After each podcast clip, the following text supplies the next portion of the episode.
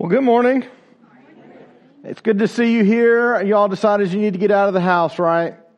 Y'all been dieting all week, eating fruits and vegetables. Yeah, no, not we haven't. Uh, it's good that you're here with us today, Kidmo. If you uh, you're head, you are released, you can head out to your uh, class, and if you're a guest, you have a second through fifth grader. Uh, you can go see where they're headed. It's an environment for their own uh, small group and teaching, games, and stuff that they do. So you're welcome to take your child out and then pick them up when we're done in here. It's good to see you here. I wasn't sure how many people would be here on on uh, Halloween weekend, on Thanksgiving weekend. That's how much I've eaten this week. Uh, I think it's still Halloween. So, um, but I am glad you're here, and I do have a few things I want to talk to you about. We we finished parables last week, and a few months ago we went through a series called Next, and Next was all about uh, where are we headed next? What's next for our church? And so I want to give a little update today, uh, go over a few things we've already talked about and some things we haven't talked about, and then share some of what you have been doing in these last few months and what's been going on at Journey. Uh, so I hope that you'll stick with me. This is not a, a church growth talk. This is not just talking about programming and eliciting uh, volunteers. This, I want to talk to you about what does it mean to be the church. And I thought, well, it'd be fun to show this clip, and I'm guessing a bunch of you are going to go watch The Matrix this afternoon, uh, now after seeing that. But um, I wanted to show that clip because this is very much a red pill kind of sermon, right? And I use that metaphor carefully. In, using medication, like, I'm not going to give you a pill this morning. I thought about having some red or blue Kool Aid out there, but that sends the wrong message too. We've already discussed that in some of our groups that that's not the right message. But this is a red pill kind of morning in which I want to pull back a little bit of the uh, curtain about what it means to be the church. Not so much what it means in our culture, but what, how Jesus describes it. And ultimately, if, if you are, are already stuffed and you ate some donuts and you're already starting to check out on me, listen, uh, I want you to stick with this that Jesus describes the church in a very specific way, and if, if we are not that, we are not the church. Uh, we may be something else, but we are not the church. So as we go into this, I don't go into this with, uh, you know, some kind of, you know, arrogant idea that somehow the way we do church is the best way. Uh, the way we do church is not even the point. Um, it's really what our hearts and what our community is, more so than what the service looks like. But um, if you've got a Bible, we're going to be following through several uh, different passages. We're primarily going to be in Matthew 11 if you want to turn there.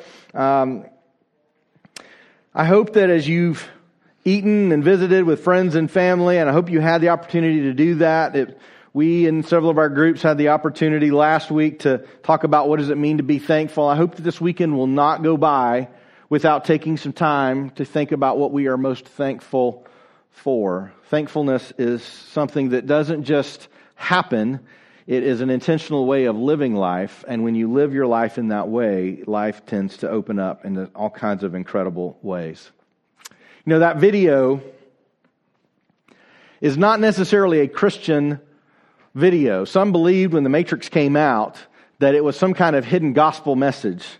And the reality is, is that the Wachowski brothers, as they were then, they are now the Wachowski sisters, if you are following up with what's going on with the Wachowskis, uh, didn't pattern this movie after Christianity. And instead, what they patterned it after were a lot of Buddhist teachings.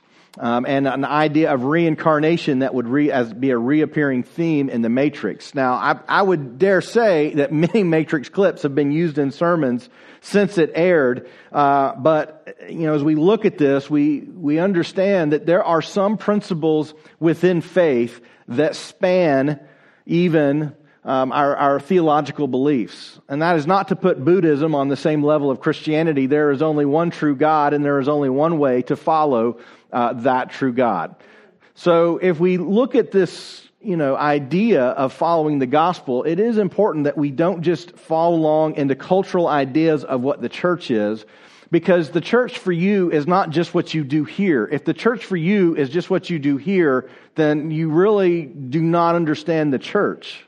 What we do here is a piece of what we do every other day right? This is not just our time to do church. If that, a lot of people have that mindset, and if we do, then understand you are missing what Jesus intended for us. Now, we've just come off of talking about the parables, and I want you to remember that Jesus' teaching in the parables was an invitation to see the world differently. And when we see the world differently, then it changes the way we live in this. By the way, if your YouVersion link is not working, if you can't find if it's not popping up in events, if you'll just put the direct link in, it will, it will pull up in your uh, browser. So it's running a little bit behind. Jesus' teaching was not an invitation to see, was an invitation to see the world differently, not as we saw it, but as he did. So as we enter into this discussion this morning, I want us to remember that there is a way to see as Jesus saw, and there's a way to see as we see. They are not necessarily the same thing, and we have to be aware of that in Proverbs 14, 12, something I think about all the time as I am praying and asking God, well, what, what do you want me to do? Do y'all ever do that? Just what, you know, what are you wanting from me right now? Maybe you're in a period where you're just not certain what your direction is or what your purpose is. Maybe you feel like you're headed in a direction and God wants you to shift directions and you just pray, you know, God, what do you really, you know, want for me and from me? And this verse often comes to mind. It says, There is a way that seems right to a man, but its way, but its end is the way to death.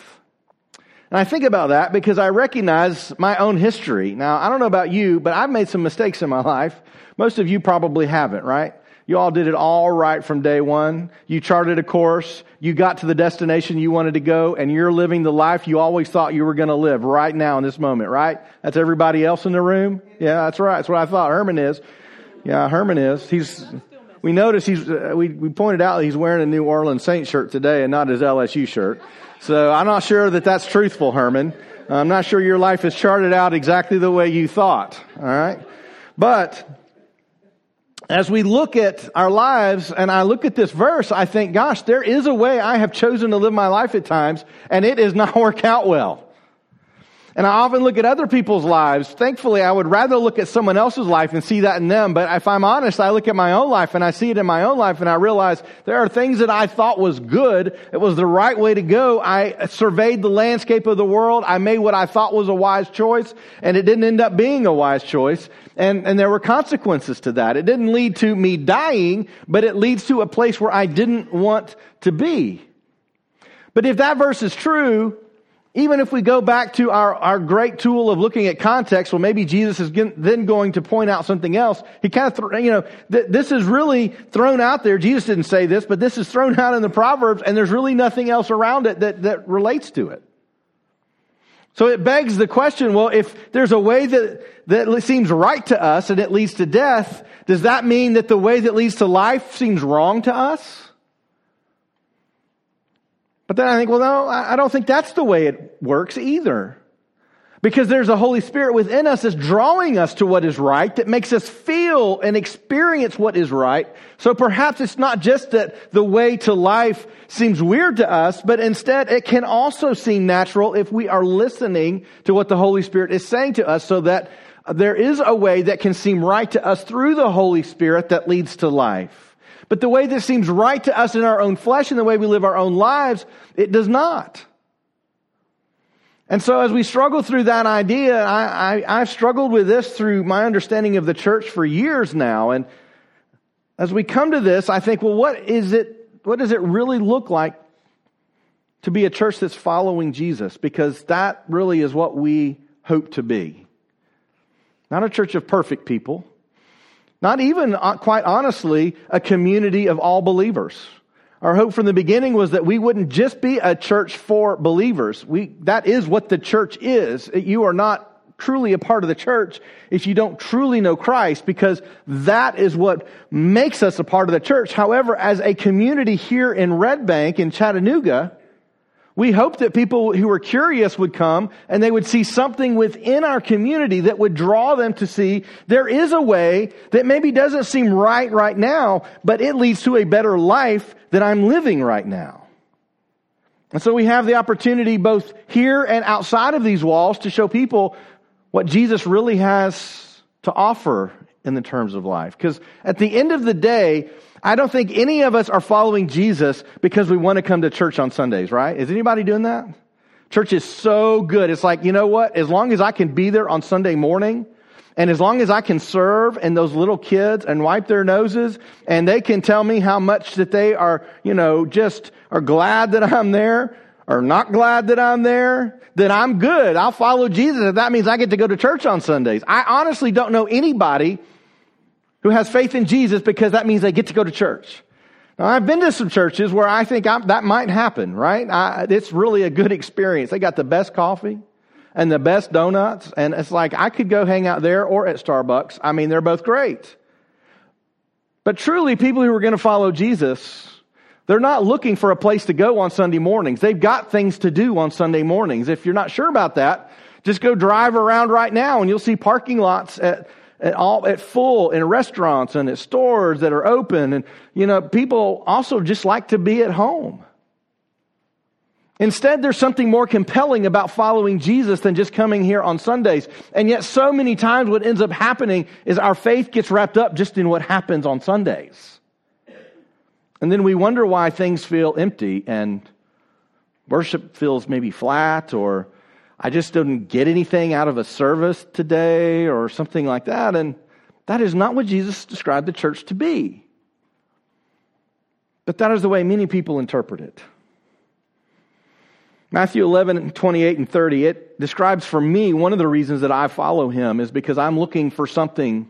I'm not just looking for something to do. I'm not just looking for something religious, but yet I am looking for something. What we want is really to live life to the fullest. What we want really, isn't it? To be happy, to be full of joy, to be fulfilled, to have purpose, to know that life is working out the way it should, and to feel that life is good. Matthew 11, 28 through 30. Jesus says, Come to me, all who labor and are heavy laden, and I will give you rest. Take my yoke upon you and learn from me, for I am gentle and lowly in heart. You will find rest for your souls, for my yoke is easy and my burden is light. As we look through those few verses, we are going to have to look at context because there's a lot more surrounding these verses than just that. We pick that out because it feels good and we like it. And let's be honest, there are times we read this verse or these group of verses and we're not sure we believe it. Because sometimes the yoke does feel heavy, doesn't it? Sometimes the burden of life feels overwhelming, and we read this verse as if, if I follow Jesus, then my, my I won't have a burden. Will be easy. I won't be disappointed. I won't fail. I won't get hurt. I won't make mistakes. If I really follow Jesus, then somehow what he's saying in these verses is if I will just follow him, then, then I will effortlessly walk through life experiencing the greatest joys that are possible. And yet, even about Jesus himself, it is said that he was a man who was despised and acquainted with grief. So we read these and we think, well, I don't know what I'm supposed to believe here. So do I pick one over the other? Do I take one experience over the other? Do we romanticize suffering? Or do we come over here and say, well, no, I'm just going to kind of ignore that. That was Jesus. Christians don't suffer. I'm just going to take on the, this yoke and it, everything's going to be okay. And as we look at this, I want us just to unpack it for a minute. And he says, literally, starting off, take my yoke upon you. Now, are there any farmers here that have ever used a yoke? I haven't. I'd like to put my kids in yoke sometimes, and they'd probably like to do that. And honestly, based on what Jesus is saying here, there are times that it may be my best teaching opportunity to take a yoke and strap one of my kids to me, right? They wouldn't like it, but I would. It would be great. I would go wherever I want to go, except for Jake. He's now bigger and stronger than me, so he might pull me somewhere. Here's a picture of a yoke and the way it would be used for those of us who aren't farmers. A yoke is literally that contraption that combines, that takes two animals and, and puts them together.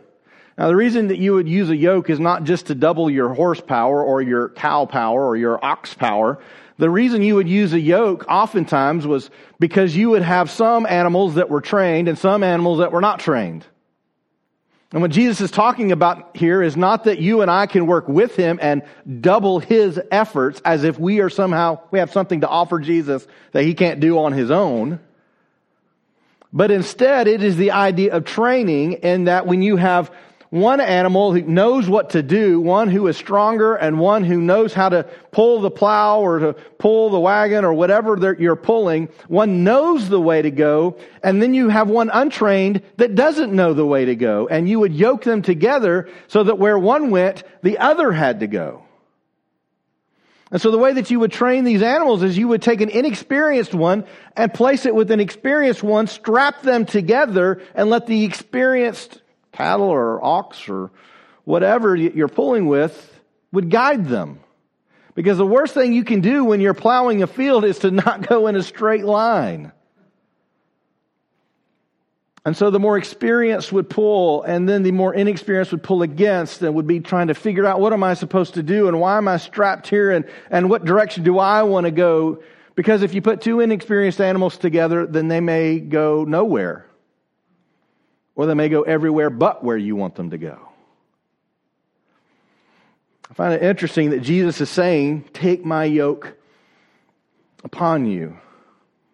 I find this very comforting because Jesus is saying, He doesn't say here, Take my leash upon you. All right?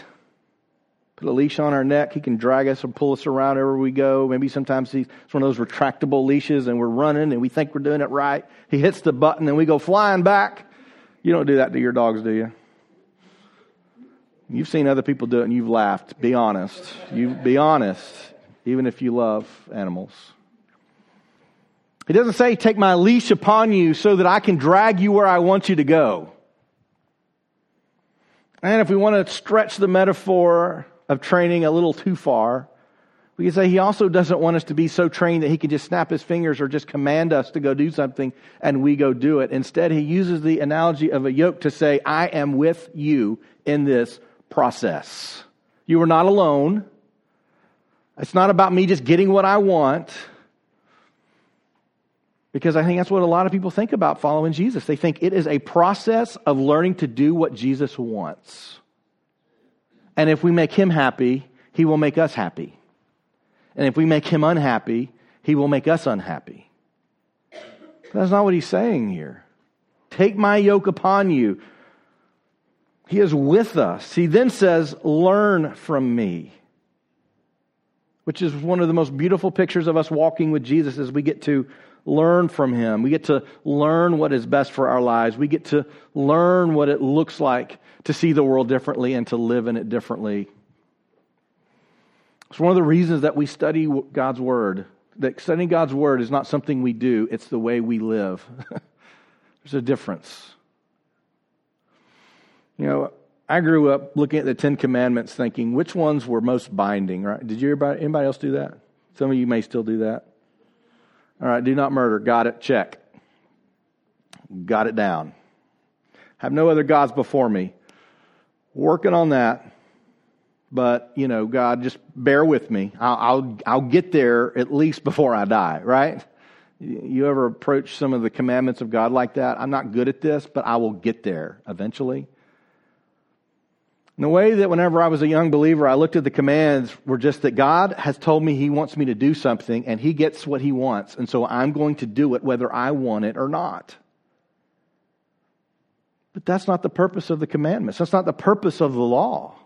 That's not the purpose of the teachings of Jesus. And when we embrace the teachings of Jesus in a sense of this is what he wants, and unless I make him happy, I won't be happy, then we miss the whole beauty of what God is trying to do when he says, learn from me. He's not trying to just say, let me teach you a different way. What he's saying is, let me teach you the way. There is a way to live life that leads to life. And there is a way that leads to death. It's interesting as we go through the Ten Commandments, what we find is that God is not just saying, Hey, I arbitrarily want you to do these things just to prove you love me and your devotion to me. What He says is, I want to create for you a life that leads to fullness and joy, fulfillment. So we look at the Ten Commandments and we look at, You shall not covet. We think, oh, I shouldn't want what somebody else has. That's bad. I shouldn't want it. But that's not what the purpose of the commandments is. The purpose of the commandments is, is that if you live your life in a perpetual state of coveting, then you live your life in a perpetual state of believing you don't have enough and life is not good.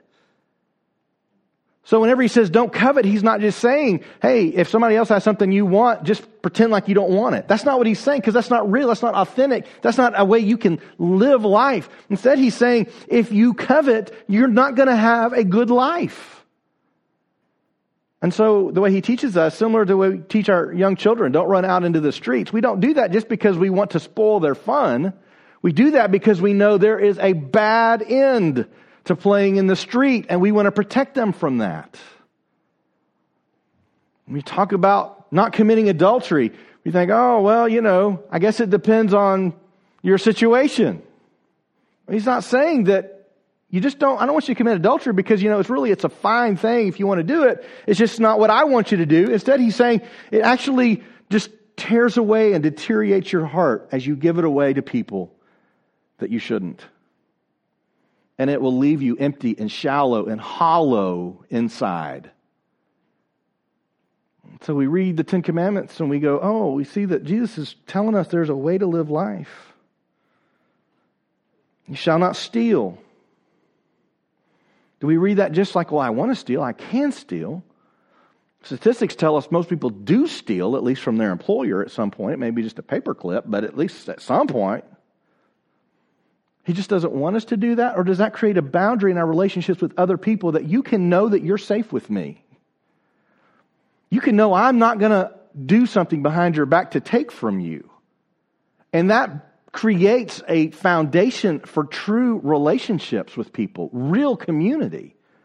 Because if you're afraid someone's going to work behind your back to take from you, that you're not going to have true community with them.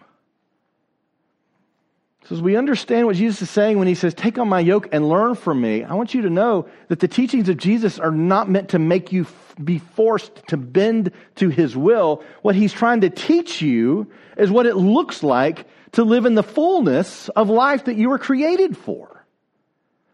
And that our own humanity begins to take away from us. He goes on and he says, You will find rest for your souls. I don't know about you, but I was super tired on Thursday. It, I ate a lot, and it wore me out. I know none of you did that. You all ate healthy portions. I did not.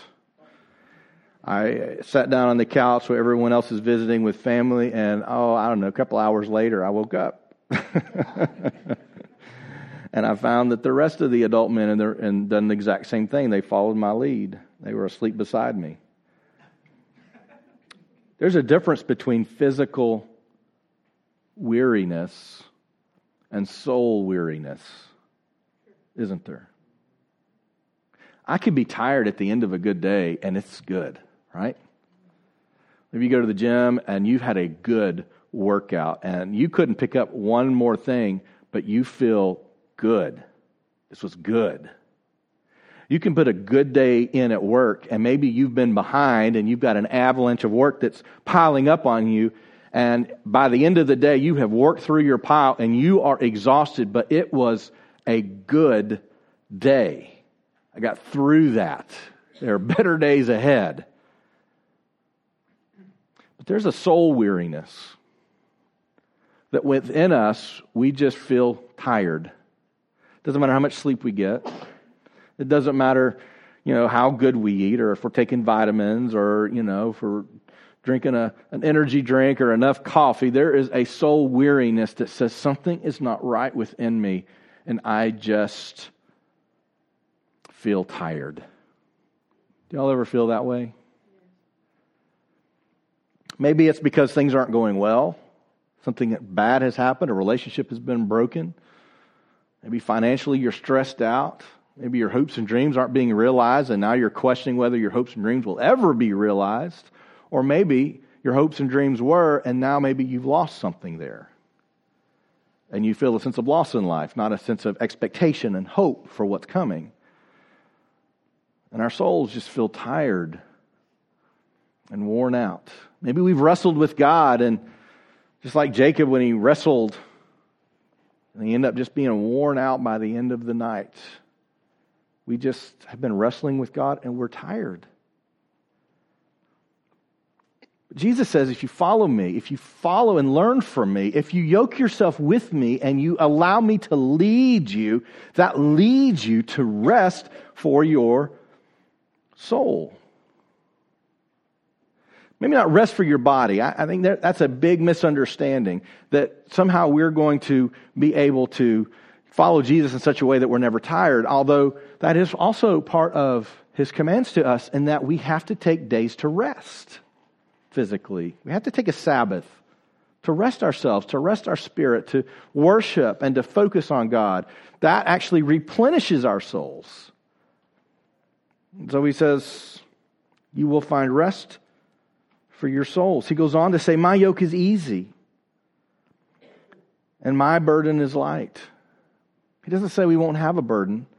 And he also doesn't say that whatever I give you to carry is going to be easy. What he's saying is, I am with you and I will carry most of the load for you because I'm yoked with you. So, if we understand that in the context of the church, it moves from what we do in a service to how we live our lives every day. How we see Him and how we pursue Him versus whatever religious activities you've been convinced by either your parents or by culture or a book you read, or maybe even you've imposed upon yourself. If I do this religious activity, God's going to love us. God's going to grow us as a church. I, I remember Scott and I, we went through all kinds of seminars and conferences and stuff when we were starting out here at Journey, and we were just you know, we would hear all kinds of these tips, and you can subscribe to how to grow your church to 100 or 150 or 200 or 1,000 or whatever, and they would invite people who had done that to come and talk. And they would say, you know, if you will just do these five things, you will grow your church. Typically, they involved a, really good greeter ministry. They typically involved really great administrative systems. Um, they typically involve teaching on about three or four different topics. And they would say, these are the, the three or four different topics that will grow your church. Just basically rotate through these topics. People are interested in those and they'll come. But that's religious activity. That's not necessarily walking with Jesus. You can be religiously active and yet not be walking with Jesus. And that is one of the scariest things that I think a Christian can face, which is exactly what Paul said when he said, I, I am training hard because after talking about this with all you people so much, I don't want to miss out on experiencing it myself. Because there's a difference in being the church that walks with Jesus and being a church that is good at activities. There's a difference. Doesn't mean that a church shouldn't be good at activities, but if that is what we hang our hat on, then are we actually the church or not? It's one of the challenges we have to face in kind of a changing culture as a church in the world that is walking away. Uh, we no longer have the cultural ties that people are like, yeah, you ought to go to church. People don't feel that way anymore. That's, we thrived on that for a long time. People felt like you just need to go to church. People don't feel that way anymore.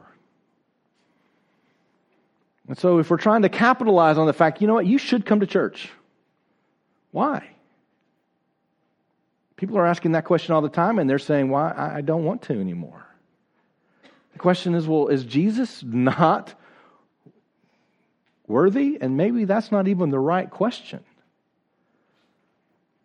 He says, My yoke is easy, my burden is light. Why not be drawn to him?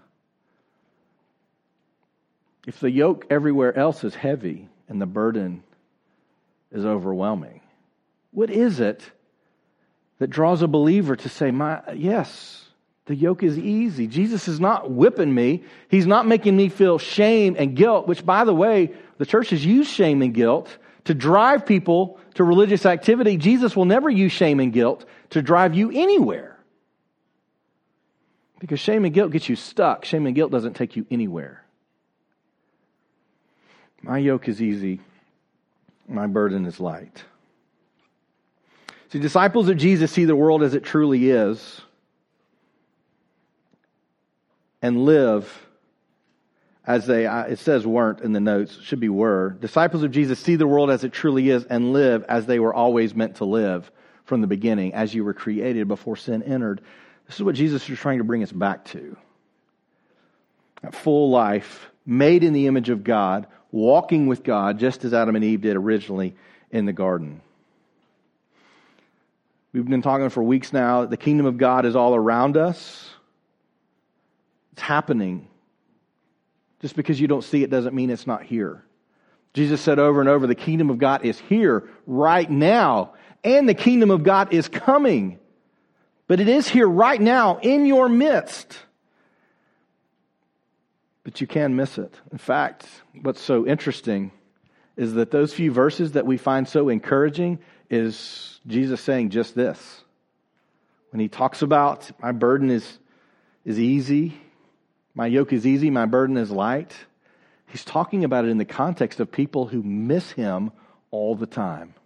If we go back in Matthew's same chapter, chapter 11, verse 20, it begins like this. It's a woe to the unrepentant cities, depending on your, your subtitle for this, these few verses. It says, then he began to denounce the cities where most of his mighty works had been done, which is interesting. We were just talking with this with some friends the other day. He began to denounce the cities where most of his mighty works had been done because they did not repent. So where Jesus is performing miracles, literally people didn't get it.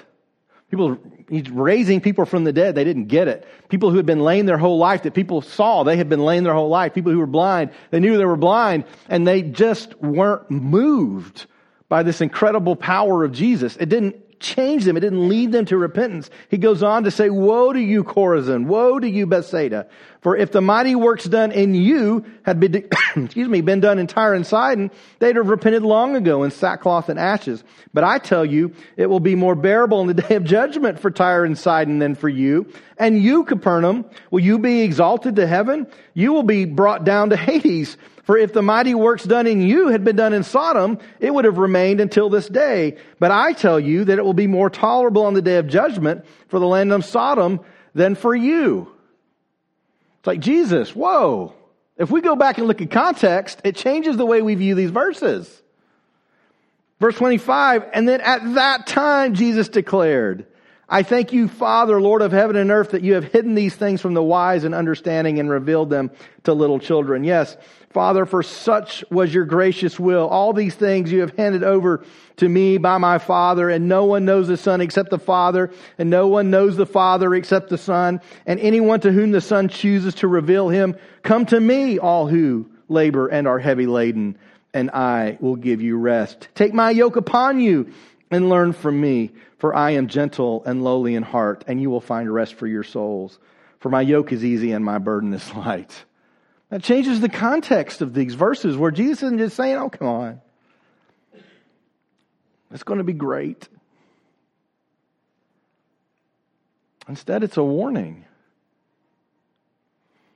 For those that have seen who God is, to seen the amazing works of Jesus and rejected and yet he is then saying for everyone else, but everybody else who is not ignoring what they're seeing, who is understanding, and does have true wisdom, come and follow me. It's not hard. Just come and follow me, and I will show you a better way. See, living within the kingdom of God means seeing and living in the world as Jesus did. If we could say one thing about Journey Church, this should be it. Not that this is where we are, but this is what we should be striving for. That if we're going to live within the kingdom, that means we see the world as Jesus saw it or sees it, and we live in the world as Jesus would live in it.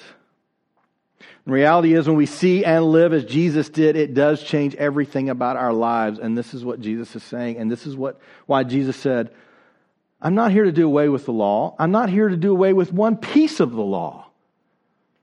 Because remember, the law was meant to create for us the opportunity to live in the way that God wanted us to live, in a way that leads to fulfillment and purpose and hope and joy and happiness. Also, when we see and live as Jesus did, it changes our relationship with others. A favorite verse for us, John 13, 34, and 35. A new commandment I give to you that you love one another, just as I have loved you. You also are to love one another. By this, all people will know that you are my disciples if you love, uh, if you have love for one another. So it's not just our relationship with Jesus, but then becomes our relationship with each other. So I told you this was the next update. What does that mean for us as a church? And what that means for us is that, thank you. What that means for us is that we, for a while now, have tried to focus less on activities and more on what does it look like to be a disciple of Jesus. Now, there are a number of ways that we do that. It's not that we don't have activities. It's not that we're not going to do activities. It's, it's not that we don't need time together or we don't need to have intentionally planned opportunities for fellowship and for teaching and for sharing and doing life together. We absolutely need that. But it means that that's not what's most important to us. Instead, what's most important to us is do we really want to follow Jesus? And that is a question that we all individually have to answer. There's no test. There's no form to fill out. There's no, if you show up to church so many times and you sing, you know, you know so many songs by heart and you serve so many times and you're in. That's not what it is. Because there's not a one of us in this room that can look into another's heart and tell exactly what's going on there. Not a one of us that can do that. There's, it's only Christ who can do that. We can't do that.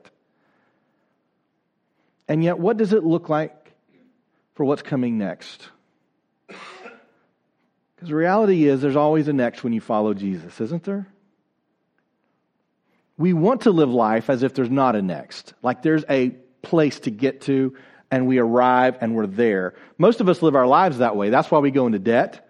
That's why we overspend on our houses. That's why we overspend on our cars. Because we want to get set up in a place to say, I've arrived and now I can rest in what I have attained. We like to do that with Jesus too.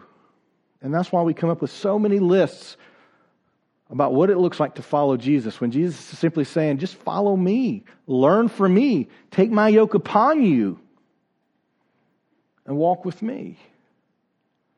It becomes less about what we do here, becomes more about what we do within our own hearts everywhere else. See, the church is meant to be a place where we come together and we celebrate. The church is meant to be the place where we come together and, and, we talk about the goodness of God, what He has done within us, that we challenge each other to grow. But yet, being the church means that we have to do that outside of here. When we wake up in the morning, do we wake up thinking, what does Jesus want for me today? What does He want for me today? What is He leading me towards today? Tomorrow morning, when it's Monday, and you wake up and you say, I'm so glad it's Monday. I love Monday. I love it. I find Monday mornings increasingly, I don't know if it's because I'm getting old or what, but I find Monday mornings increasingly, I move slower and slower. I don't know about you. Is that the way we live our lives? What does it look like to say, What do you want for me today? What do you want for me today? What does it look like to follow you today? How are you leading me today?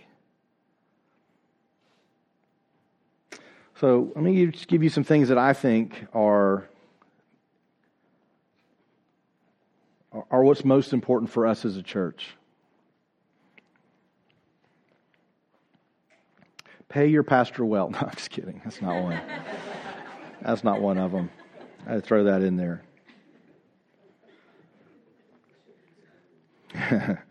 what does this look like for Journey? One of, the, I, I, one of the most important things I believe it looks like is true worship. Do you know the difference between true worship and false worship?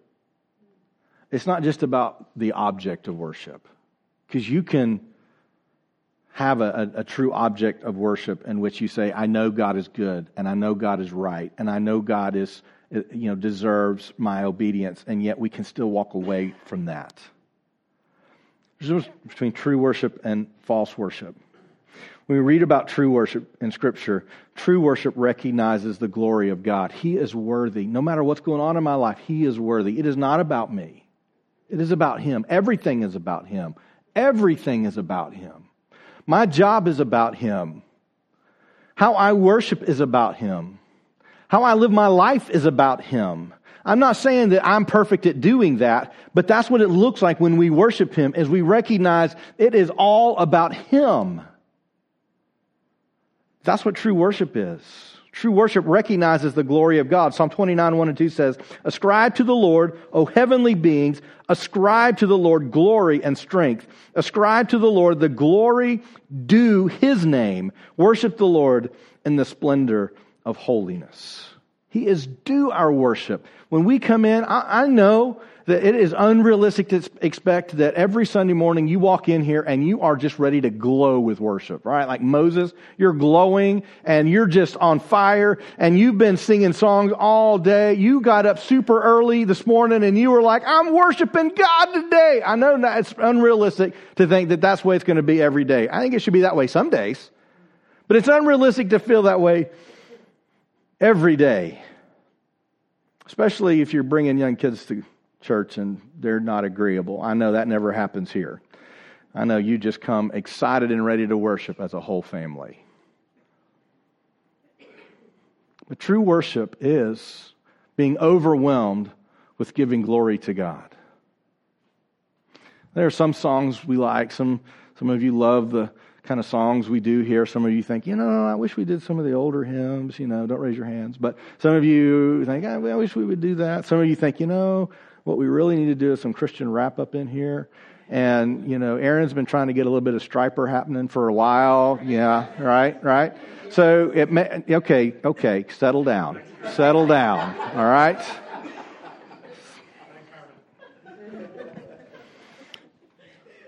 It doesn't mean that you come in and you go, man, I love this music. Man, this music makes me feel good. Man, I just, this is my favorite song. Sometimes that happens. Sometimes something resonates with you and it kind of all comes together in the right moment, right? And just in the moment, the music hits you just right and the lyrics are just right where you're at. And you just love the artist that put it together and you've listened to it all week and it just hits you all in a moment and you're like, yes! But that's not really what true worship is about. It's about being overwhelmed was sharing God's glory with him, attributing that glory to him.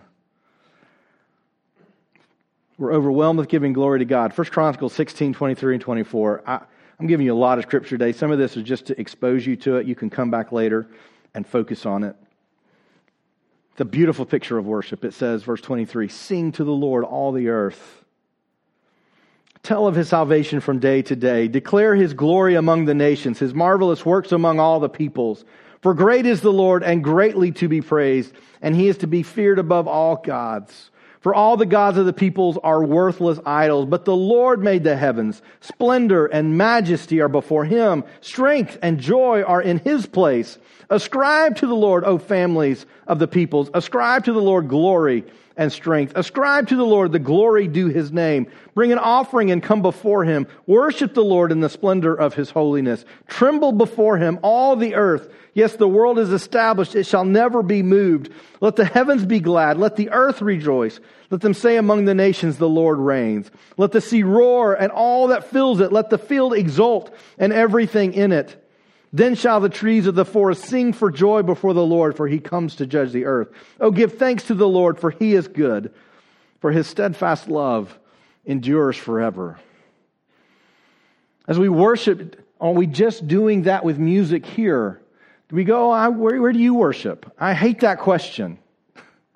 Where do you worship? Well, I worship over at such and such a church. Oh, I worship over at this other church. Oh, yeah, I tried going there. I didn't like that. I worship over here. I really like that over there. hear that all the time. It's the way we talk about church. Where do you worship? And I think that is not what worship is. That's where you go to church. That's fine. And we are just a piece of the puzzle here, as is every church in Chattanooga, big and small. We're all just pieces of the bigger puzzle of the church. But where do you worship should be wherever I am. Am I at home? My kids just thrown up all over? Am I worshiping? Well, you know, maybe it doesn't look like worship to some people. I mean, I don't feel like I'm worshiping, but are you worshiping at work?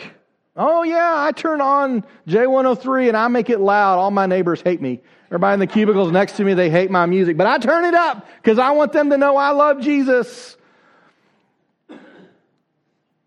What does it look like for you to worship wherever you are? At any moment, to just stop and to recognize the splendor of God, the salvation of God, the glory of God, His everlasting love for us. See, I'm convinced that if we truly understood how incredible His everlasting love for us was, we would worship all the time.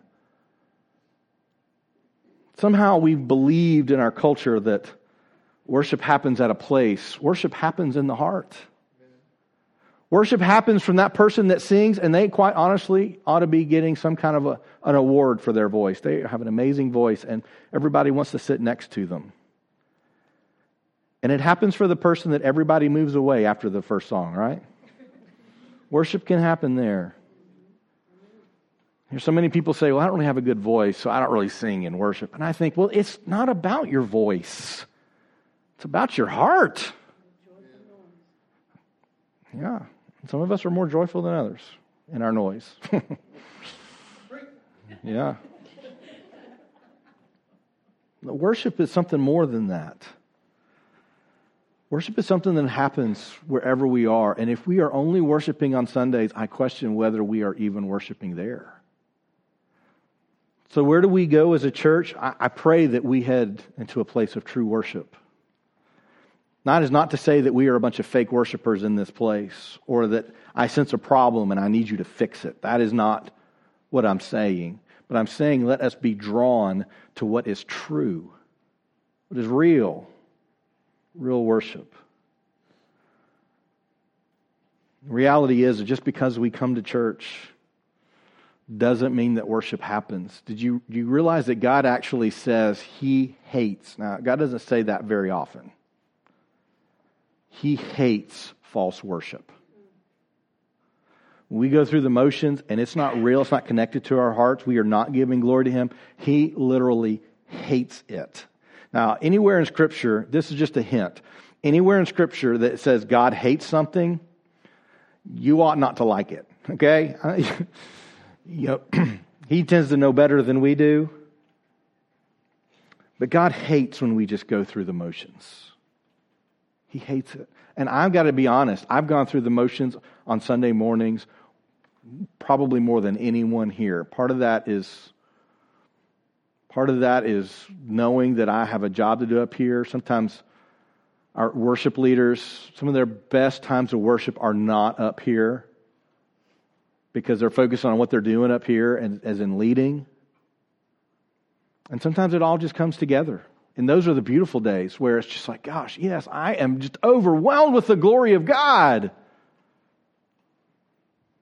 Sometimes worship has to happen outside of these walls, not just here.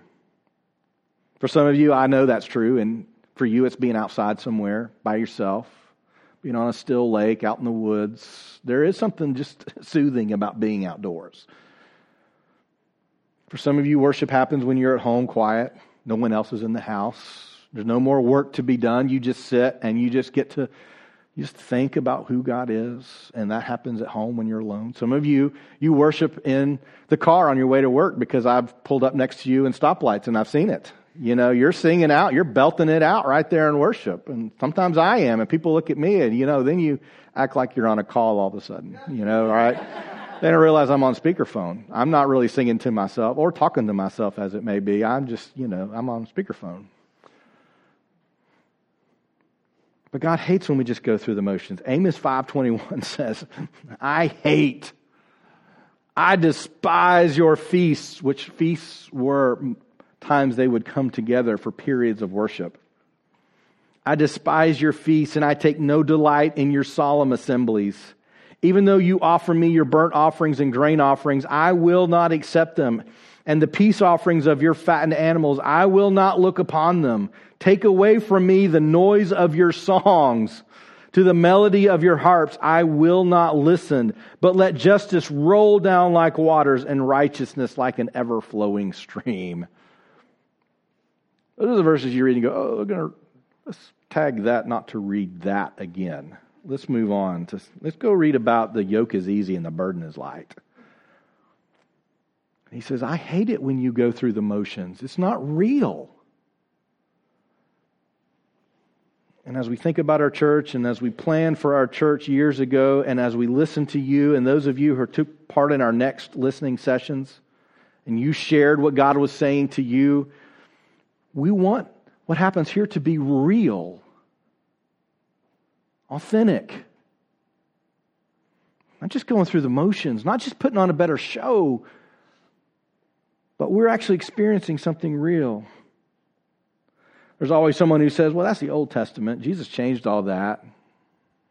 Well, we go to Revelation 3 to one of the churches, the letters that Jesus was giving to the churches through his revelation to John. And this is to the letter to the church in Laodicea says, and to the angel of the church in Laodicea, write the words of the Amen, the faithful and true witness, the beginning of God's creation. I know your works.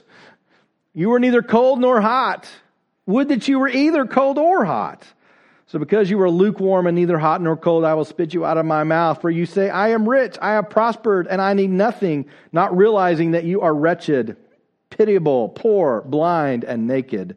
I counsel you to buy from me gold refined by fire, so that you may be rich, and white garments, so that you may clothe yourself, and the shame of your nakedness may not be seen, and salve to anoint your eyes, so that you may see.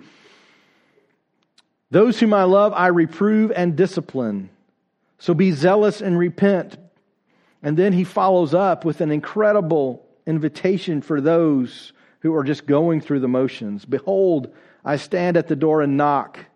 If anyone hears my voice and opens the door, I will come into him and eat with him, and he with me. The one who conquers, I will grant him to sit with me on my throne, as I also conquered and sat down with my Father on his throne. He who has an ear, let him hear what the Spirit says to the churches. We hear that. Here we go again.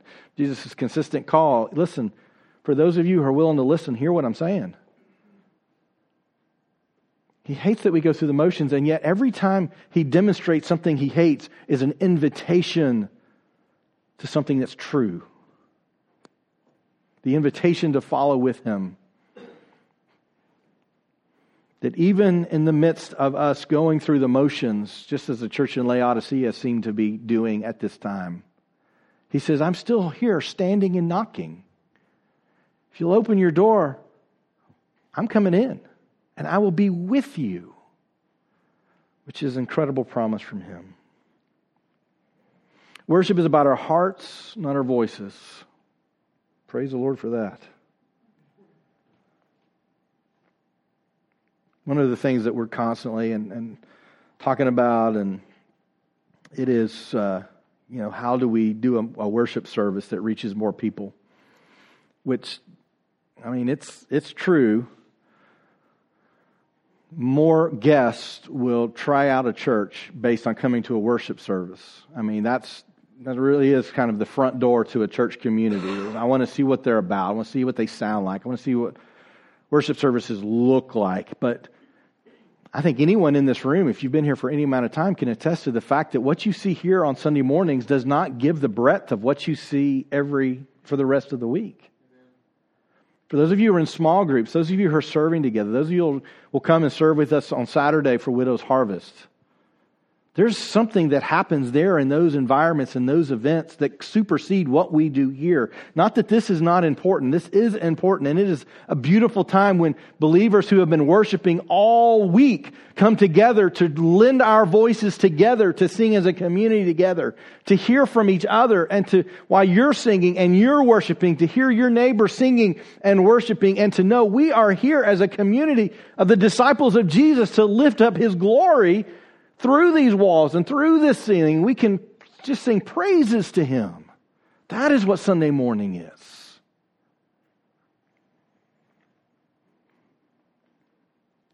So, how we worship, it does matter, but it's our hearts and not our voices.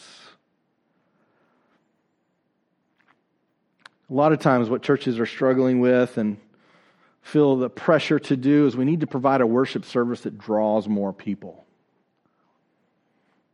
And I want you to know, I, I get comments from time to time how we could improve our worship services. And, you know, I'd probably come more often if we just did this in worship. You know, if we, we just kind of did this kind of music, I think more people would come. And, you know, if we just did these kinds of elements, you know, had snakes up front that people could handle throughout the service, we could really see a move of God happen. We, we would see a move of something, but, uh, you know, whatever it is. And the thing that's infected the church that we're struggling with, and we've come to the place of saying, you know, if, if this means that we never grow beyond where we are, that's okay because it's not about we are about people who aren't here and that we want them to know Christ, but we are a community together who is here. This is why community is so important. It's not just about trying to get more people in the door. It's about those of us that are here growing as disciples and then lending our voice to each other as we worship together. And I've been guilty myself of walking out and saying, you know, I just didn't get much out of worship today. While some of you kind of endure the style that we have here, and other churches I've kind of endured a different style that just didn't really speak to me, and I was I've been guilty of saying, yeah, worship it just didn't really do much for me today. And I got to tell you, I just if God were to return in that moment, I would be ashamed. Because worship is not about what I get out of it. And it feel and, and to talk, just to talk about this, just to peel back the curtain a little bit, just to talk about this. For many people, admits failure because, well, if you were better at something, it would grow. And then I look at Jesus and I think, well, gosh, everybody kept leaving Jesus, so Jesus wasn't very good at this either. he at one point he even turned to his disciples and he said, Are you leaving too? See, even for Jesus, it wasn't about the crowd, it was about the individuals in the crowd. It wasn't about talking about how many people come. It was about talking about what's happening in the hearts of those who did. And so as we talk about, well, what, what do we need to do within worship? You know, people say, well, I just didn't feel like coming today. I understand. Some days I don't feel like coming. And if you're worshiping where you're at, then worship. You don't have to come here to worship. But the thing that's infected the church and is killing churches today that we have to address if we are going to be an authentic, true church community is the fact that worship is not about us, it is about God. And as we worship Him, it has to be an outpouring of our hearts, not expecting Him to pour into ours. But an amazing thing does happen when you authentically, truly worship God. Your heart is filled. It is an amazing, wonderful thing, and it lasts, and it goes far beyond here. How many times have you come into a service and you're like, oh, I'm full, and then you walk out the door and you're like, oh, I'm empty again? That's not what happens after you worship, because when you truly worship, you are filled and it goes with you. All right, I got to keep going. Get stuck here. All right. When we worship fully, our hearts are aligned with God.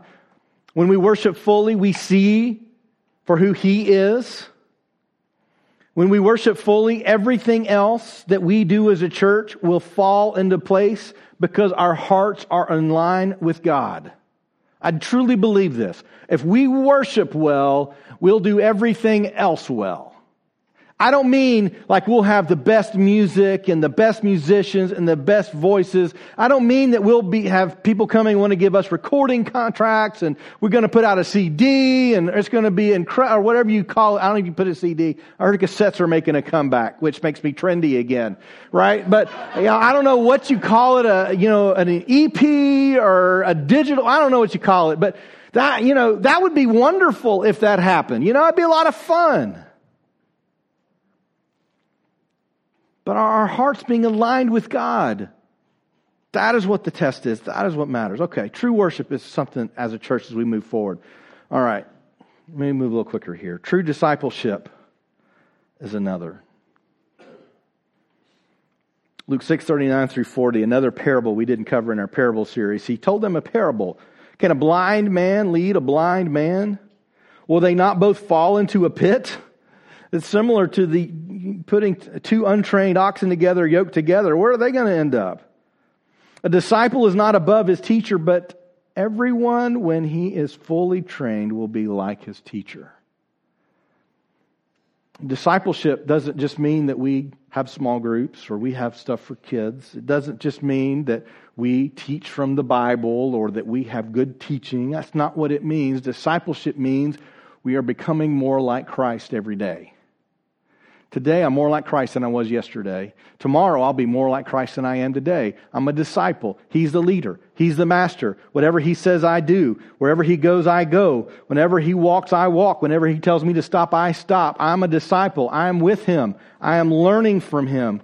That is what true discipleship is. If we are disciples of Jesus, we are becoming more like Jesus. If we are not becoming more like Jesus, we are not disciples of Jesus. Let me say that again. I'm not trying to, to, to put anybody under the bus, but I want you to take stock in yourself and ask yourself, am I more like Jesus than I was? If we are disciples of Jesus, we're becoming more like Jesus. If we are not becoming more like Jesus, we are not disciples of Jesus. That doesn't mean that you won't go through some periods where you're growing faster than others. There are some lessons that take longer to learn, and there are some things entrenched in us that are harder to give up. But if there is no forward progress in our relationship with Him, if we don't know any more scripture than we knew when we attended Sunday school as children, if we don't live out every day his Word more than we did before. If we can't point back and say, you know what? I'm not always forgiving, but I am more forgiving and I come to a place of forgiveness quicker than I used to. We are not disciples of Jesus. We either are or we're not. And our hope here is that we are disciples of Jesus. That does not mean that everyone who walks in this door just looks like Jesus, you know? Herman and Aaron are, ahead of us. They've at least got the long beards. Ken, when he's here right? They're, they're at least closer. Herman's never going to get the hair, but he's going to at least have the beard, right? So, what does it look like as we continue to be true disciples of Him? We should begin to look more like Him. What does it look like for us as a church? Not to have better activities, but to become more like Christ together.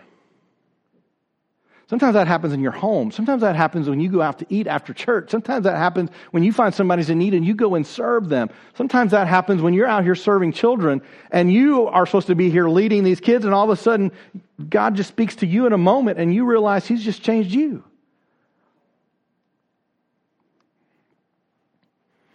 Discipleship means that we are growing in the knowledge of God and in following His Word.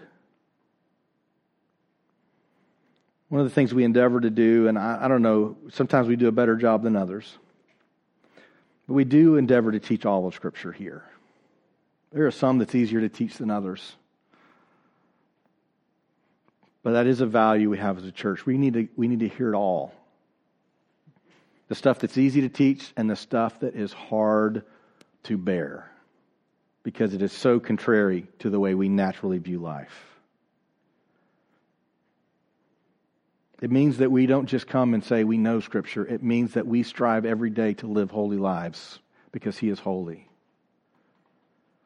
We've done more damage to the cause of Christ by being holy at church and being something else outside these walls that let us endeavor not to live fake lives, but to live holy lives. Not to just put on a good front, but that what we put out is what is really happening within, within us that we seek to live holy lives. 1 Samuel 15 22 says, And Samuel said, Has the Lord as great delight in burnt offerings and sacrifices as in obeying the voice of the Lord? Behold, to obey is better than sacrifice, and to listen than the fat of rams. Romans 12, 1 and 2 says, I appeal to you, therefore, brothers, by the mercies of God, to present your bodies as a living sacrifice, holy and acceptable to God, which is your spiritual worship. Do not be conformed to this world, but be transformed by the renewal of your mind, that by testing you may discern what is the will of God that is good and acceptable and perfect. We desire true discipleship. Finally, the number one thing that you mentioned in your listening and the listening sessions we did, whether you did it with small groups or if we did those here, the number one thing you all talked about desiring for us as a church moving forward was more relational opportunities to build friendships with each other, which I thought was interesting. I thought I was going to be a better pastor. I hope that wouldn't be yet, but you know, at least you didn't say that. That wasn't one of the options on the form. But the number one thing you did, in all seriousness, the number one thing that you said that you wanted as a church was more opportunities to build relationships with each other. Now, one of the ways we can do that moving forward, and we're going to do that in this coming year, is we've, we've renegotiated some things with our lease here. You may or may not know that we don't get this whole facility. We have parts that we pay for full time, and then we have parts that we share. And the big event hall that we have over on the other side of our kids' um, hallway, that is something that we, we, don't, we don't pay to, to use that. And so we've worked it out. And we, quite honestly, our rent is at a point where we just can't pay more for rent. It's just not responsible for us to increase our rent to get more use of space. It's just like in your own budgets. There's a place where you say, we can't budget any more money for this. This is not that important. For us, we're already spending a bunch on rent to be here. We can't spend more. It's not responsible to do that but they have allowed us in a sharing arrangement to begin using that space more on Sundays without having to pay more rent. And so, in doing that, we're going to begin. I believe our first one will be in February, I think is what we said. Every other month, we're going to do a, a good old dinner on the grounds after church. Every other month. Now, I expect a lot of people will be there the first one. And the second one, maybe. And then, as with all things, as you become familiar, we, eh, I'm not going to stick around for this. We got other things to do. I want to encourage you that the point is not that you need to come support our potluck dinner, right? Like we got better potlucks than anybody else. That's not what we're going for. We're not going to put that across our web, website. Hey, better potlucks in your church. Come see us. You know, that's not what we're going to do. But those are opportunities to build relationships. But I will tell you, your best opportunity to build relationships is with each other through the week. Calling each other, emailing each other. Hey, let's go meet for coffee. Let's go have lunch. Let's go, you know, eat dinner. Let's get our families. Let's get the kids go do something together. You know, those are the best opportunities to build relationships. And that is what people are looking for in a faith community. If they already know Christ, they're looking for people that they can walk with Christ together. If they don't know Christ, they're looking for people that will accept them as they have questions and welcome them into their friendship. See, the number one thing that really leads someone to be a part of a church is not the way that the service looks, it's the way that the love looks between those who attend. It's exactly what Jesus said when he said, They will know you're my disciples by your love for one another. Another thing that you have mentioned, several of you have mentioned in our listening sessions, you would love for us to do as a church moving forward. What's next for us as a church? We've supported a lot of missions around the world. We've, we've, done a, we've, we've been blessed with some partnerships that even a church our size can make a large contribution to efforts happening around the world. We've, we've been blessed with that. Many of you have increasingly said, When can we go on a mission trip? And I, will just tell you that when we start talking about going on a mission trip, uh, I start sweating. No joke, because it's a lot of work. But I will also tell you, I've been to a lot of, on a lot of mission trips and they can be very formative in your faith as you see a different world than you experience. There are good trips and there are not so good trips. The not so good trips are vacations masked as mission trips. The great trips are the trips that you actually get to go and you actually get to be a part of something that is helping someone. We do have opportunities to do mission trips. And over the next few months, we will likely begin talking about some of those. If you're interested, they're expensive. And we're not a wealthy church. So it, we pass the cost on to you. You're welcome.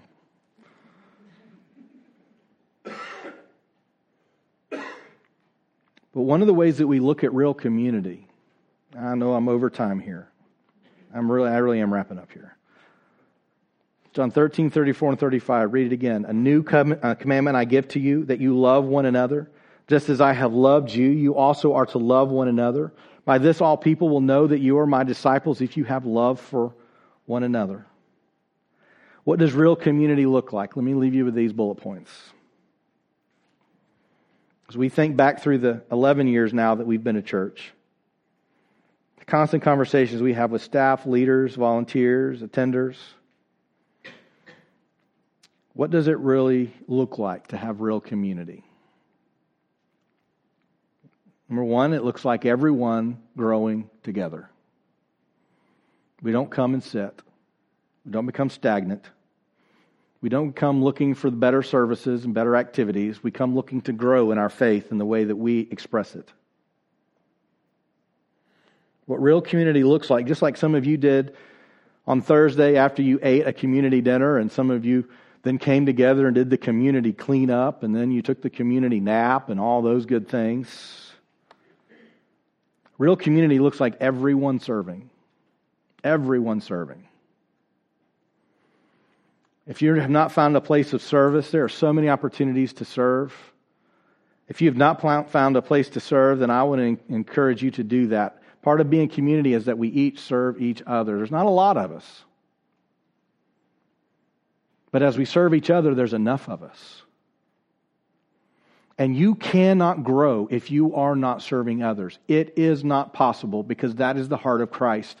And if we are not serving others, we are not mimicking the heart of Christ which again is what it looks like to be a disciple.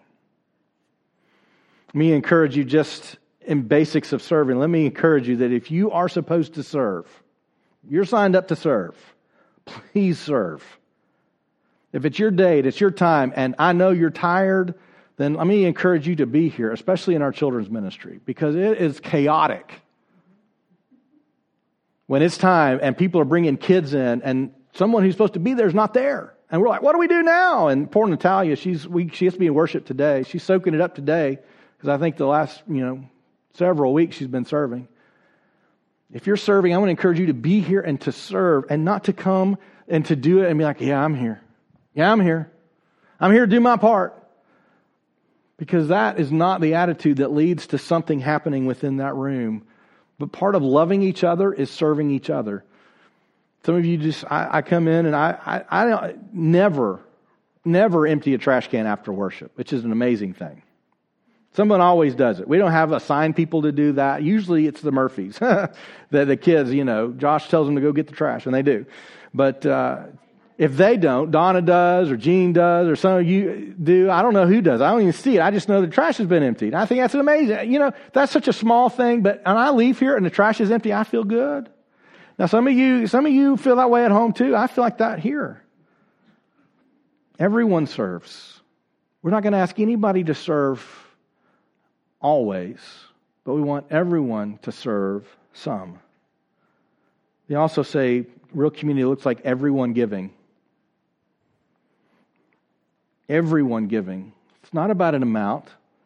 It's not about submit your tax forms but we share the burden of ministry and the opportunity to bless those who need it. Everyone gives. And I know scripture say God loves a cheerful giver, but he didn't say only give when you're cheerful. Because giving does, just like the, the Ten Commandments, giving changes us. It changes our perspective of the world. It changes the way that we live. It, it changes the way we manage our resources. It changes how we see the source of those resources. Everyone invites. We all have an opportunity to reach others. Everyone attends. I don't attend every Sunday. Most Sundays I'm here. I don't attend every Sunday. Doesn't mean to be a good member of this church means you attend every Sunday, but you attend. And, and here's why people don't people don't attend because they don't feel like they're necessary. They feel like if I want to come get something and I need something and I don't have anything else going on, I attend. But I'm not necessary. If I don't show up, it's no big deal. I'm not scheduled to serve. I'm not on the worship team. I'm not teaching. It's not that big a deal. Except for the person that you would have sat by that needed you that day just to say, How are you today? Guest who comes in and it was all they could do to walk in the door. They were scared to death. I can't tell you how many, usually men, women don't say this. Men say it. Man, I, I was afraid the roof was going to fall in when I walked in the door. You know, it actually did happen across the sidewalk here, but it didn't happen in here, all right? Everyone attends. Doesn't mean that you're here every Sunday, but you're here most Sundays. Because we come not to get something out of it. We come to give something to it. All of this, I hope that you will come back through and, and determine for yourself what does it look like to be a disciple of Jesus as you read Scripture. But I have found that you will find true peace when you truly experience Christ. Over the next few weeks, we're going to move into our Christmas series. And um, I'm excited about that. We're going to be talking about what does it look like to have peace. I wanted to share this with you today, and just to wrap to wrap it up. And I know I gave you a ton of stuff, and I have a tendency to do that. Our goal here, moving forward, is to listen to the things that God is saying to you, and I want God to continue talking to you, and I want you to continue bringing to us what it is that God is saying and, and how we respond. But it is look what it looks like is true worship, true discipleship, and real community. If we do those things well, everything else will fall into place. You are a necessary part of our church. We are less than without you. We cannot move forward into what is next alone. And we can't just have leaders it takes everyone in here. In fact, we wouldn't be here for the 11 years we've been here if it weren't for, for you. That is what the community is. So as we look for what is next, let us go to what is true, real, and authentic so that we can see as Jesus sees and do as he does. Will you pray with me? Father, God, I thank you for this community of people. And I pray that for those that are not experiencing this real community, I pray that Father, you would break through the just the, the busyness of our lives so that we would truly experience you. I pray that we would not just come into this place with an expectation of what we receive, but you will just overwhelm us with the knowledge of all that you have done for us, with how incredibly worthy you are for worship. As we sing, let us not sing words, but let us sing from our hearts to you. Father, I pray that we would be true worshipers true disciples, that you would build with us a continuing growth toward real community as we love one another, serve one another, give with one another.